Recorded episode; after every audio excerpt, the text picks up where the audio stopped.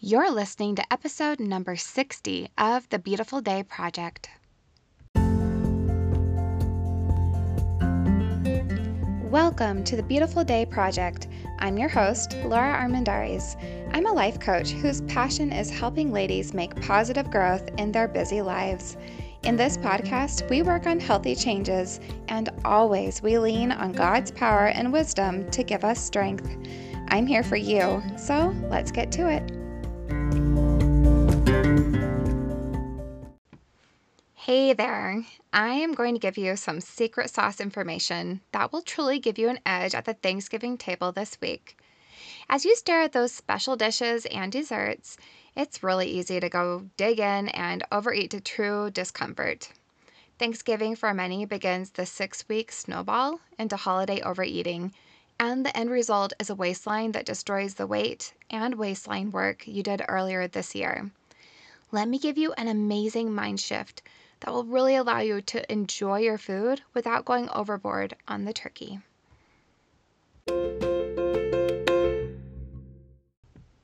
This is the year that you actually don't fall face first into the pumpkin pie. Do you want some key strategies to have your cake and eat it too this holiday season without adding inches and pounds that you have to deal with in 2023? Grab the cheat sheet, Six Reasons We Overeat During the Holidays and What to Do About It, from my website today with a link for a special holiday support group.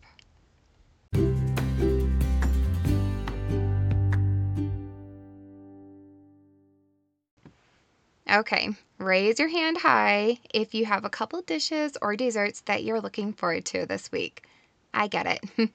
I definitely have my own dishes that I'm looking forward to. I mean, I can feel my mouth water when I think of a few dishes that I'll be serving up this weekend to my family. Now, if you're one of my international listeners that don't celebrate Thanksgiving, just apply this information to any tasty treat that you connect with a specific celebration or time of year. We're going to be diving into really a mind shift point of view that if you can understand and change, you can make epic changes in all of your eating habits, okay? All right, to begin, I want to ask you a few questions.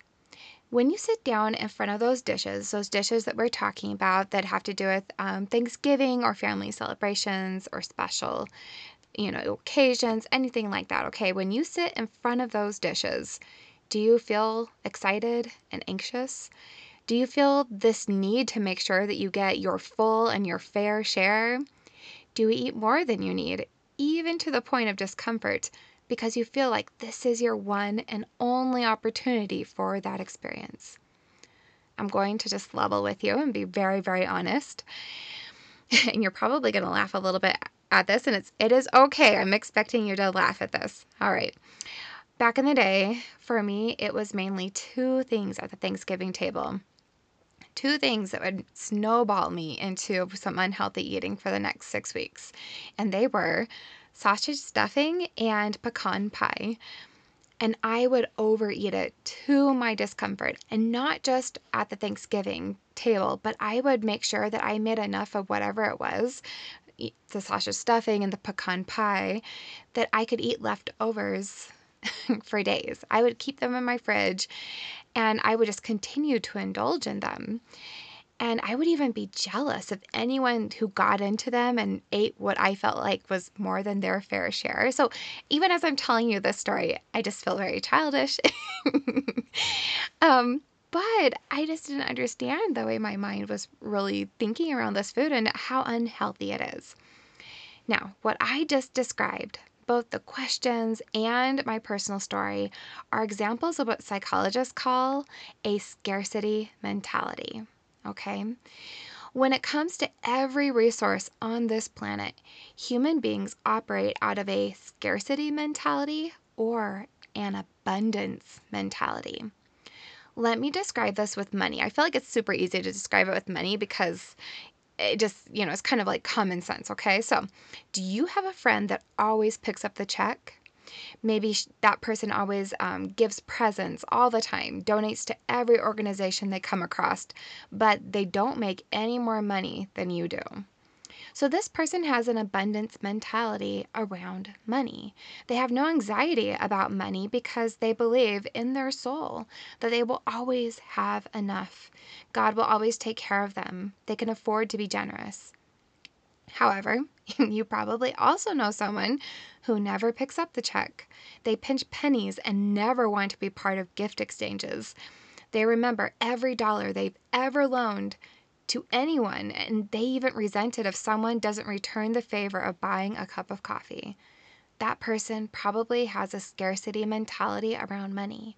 They believe that they don't have enough and that the resource will disappear unless they manage it just right. Okay, when we have a scarcity mentality around food, we see it as being scarce. We will be greedy for it and anxious to get as much of it as possible. We see special or tasty food as being rare and fear that the opportunity passes us by and we will lose out. We have to switch this thinking to an abundance mentality around food. And I also want to pause right here and just say this is a really interesting thing to consider throughout your life.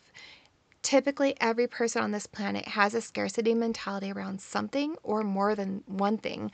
For me, I've definitely like have scarcity mentalities around more than one thing and I have to work on it. As Christians, God has provided for us abundantly and we can trust him and we don't have to operate from that point of view of scarcity. Like our lives have been provided for and we can be generous and we don't have to live in fear. So I just want you to consider that as I go through what you can do about that scarcity and mentality around special occasion food. I just want you to know deep, deep in your soul that you're okay. You're okay, and you don't have to do anything uh, special or above and beyond to get enough enjoyment out of this day.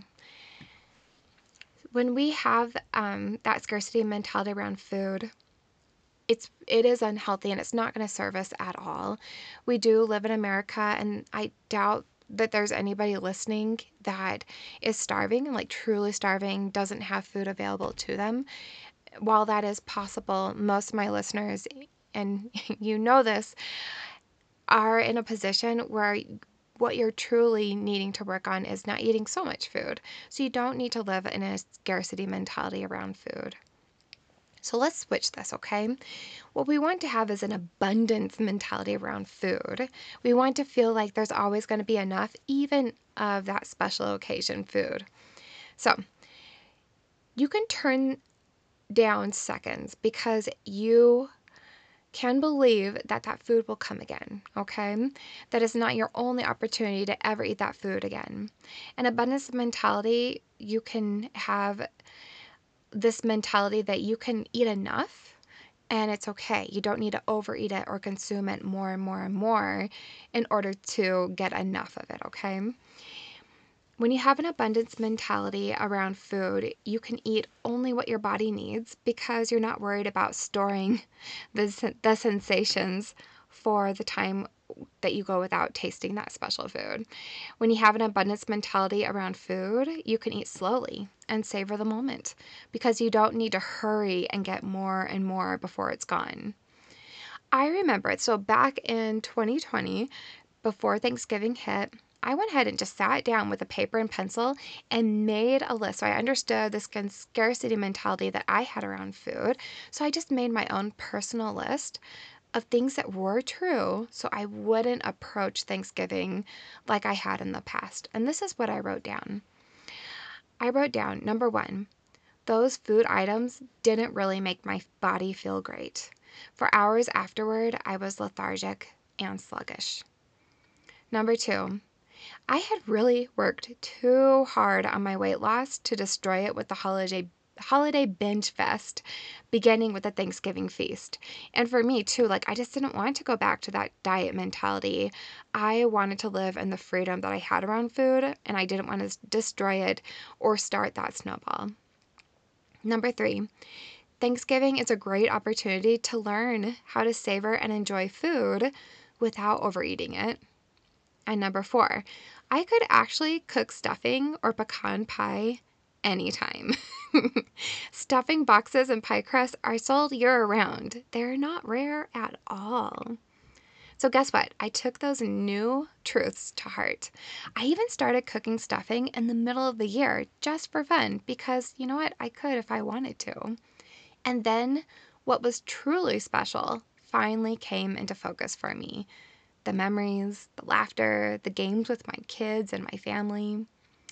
It was so much fun to clear the table and serve coffee and desserts with a light and energetic body instead of a clawing desire to throw my face first into the pillows of my bed. You know what, guys? This Thanksgiving, I want you to look at the four items that I listed and consider your own special holiday treats. Ask yourself, how how does this food make my body feel?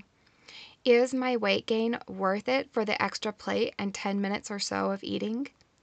How could I use this as an opportunity to enjoy my food and stop at enough instead of too much? Could I cook this food or order it from a restaurant at a different time of the year if I wanted to? Now, the holidays really are a fabulous opportunity to learn how to handle treats and special occasions. You're going to be a pro. I know you are, seriously.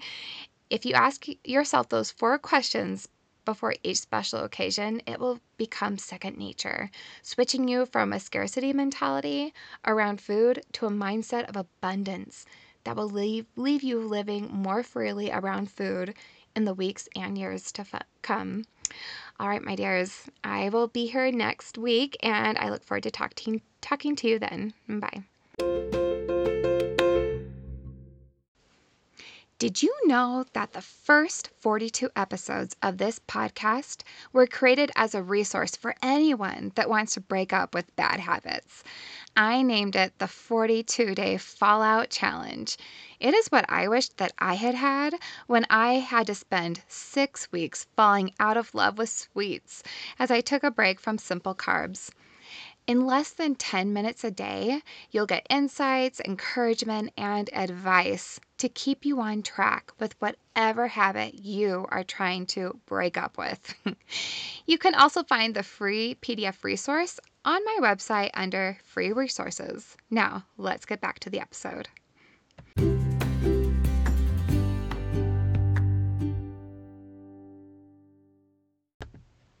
Next week is all about Advent because Advent's coming. So, for my Christian friends who would like to lower their stress levels, make good choices, and connect with the reason for this special season, I'm going to go over some fasting ideas that will support a peaceful soul. I will catch you next week. Don't forget to subscribe to this podcast and share it with your friends if it was helpful. I love being here for you. Visit my website to read more about my life and my work at loraarmendariz.com. That's L O R A A R M E N D A R I Z. And of course, you can always find everything linked in the podcast notes.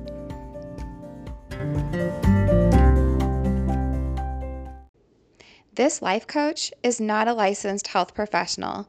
Always consult your physician or mental health professional when considering health changes or weight loss regimes.